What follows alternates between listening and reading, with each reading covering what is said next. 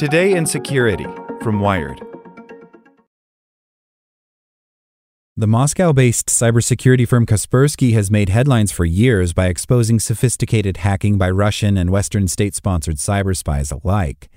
Now it's exposing a stealthy new intrusion campaign where Kaspersky itself was a target.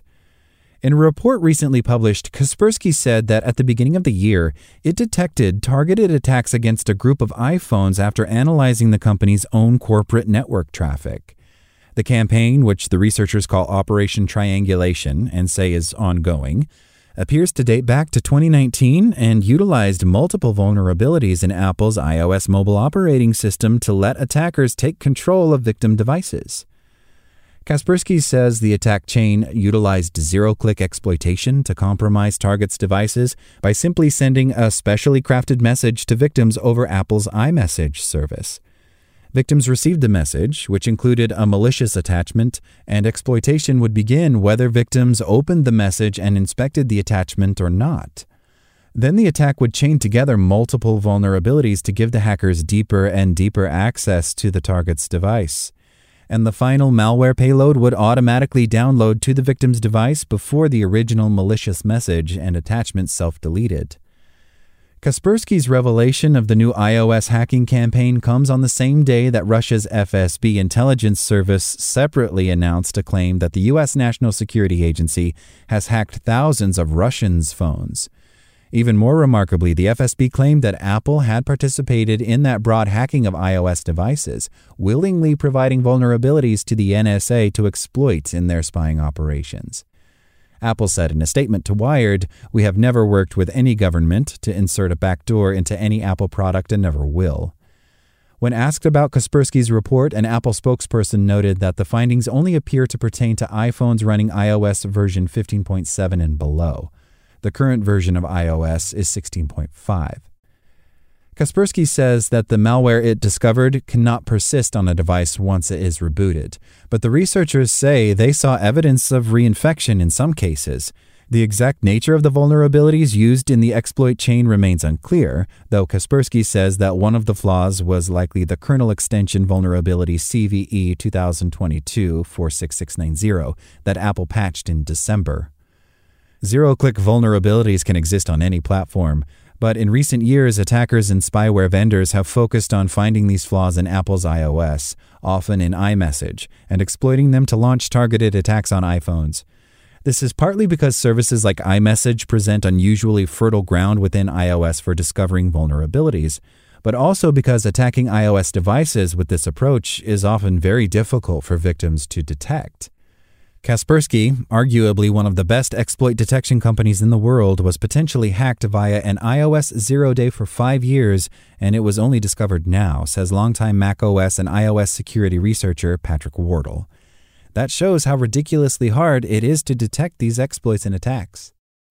In their report, the Kaspersky researchers point out that one of the reasons for this difficulty is iOS's lockdown design, which makes it very difficult to inspect the operating system's activity.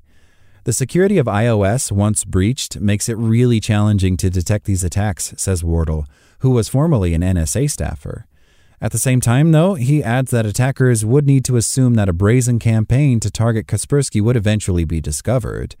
In my opinion, this would be sloppy for an NSA attack, he says, but it shows that either hacking Kaspersky was incredibly valuable for the attacker, or that whoever this was likely has other iOS zero days as well.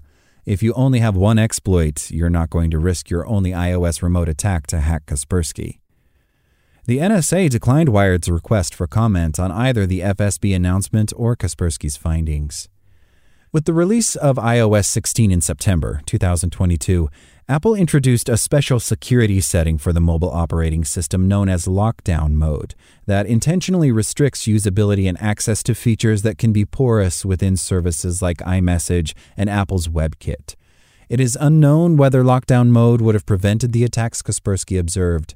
The Russian government's purported discovery of Apple's collusion with U.S. intelligence testifies to the close operation of the American company Apple with the national intelligence community, in particular the U.S. NSA, and confirms that the declared policy of ensuring the confidentiality of personal data of users of Apple devices is not true, according to an FSB statement, adding that it would allow the NSA and partners in anti Russian activities to target any person of interest to the White House as well as U.S. citizens.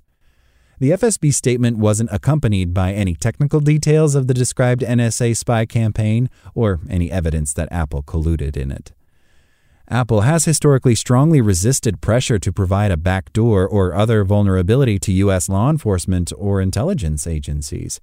That stance was demonstrated most publicly in Apple's high profile 2016 showdown with the FBI over the Bureau's demand that Apple assist in the decryption of an iPhone used by San Bernardino mass shooter Syed Rizwan Farook.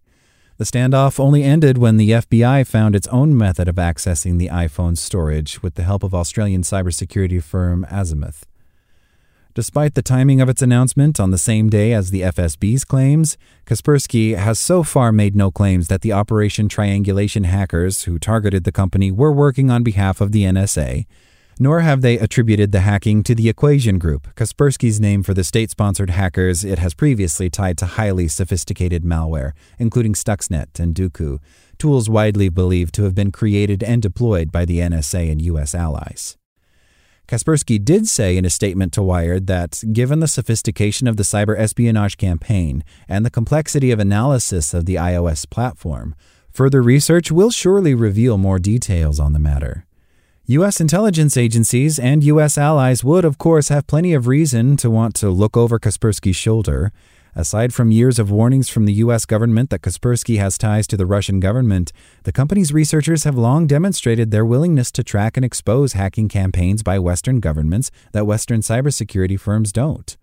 In 2015, in fact, Kaspersky revealed that its own network had been breached by hackers who used a variant of the Duqu malware, suggesting a link to the Equation Group, and thus potentially the NSA.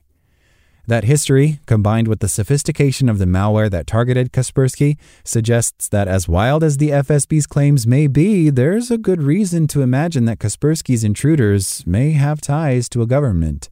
But if you hack one of the world's most prolific trackers of state sponsored hackers, even with seamless, tough to detect iPhone malware, you can expect sooner or later to get caught. Like what you learned? Subscribe everywhere you listen to podcasts and get more security news at wired.com/security.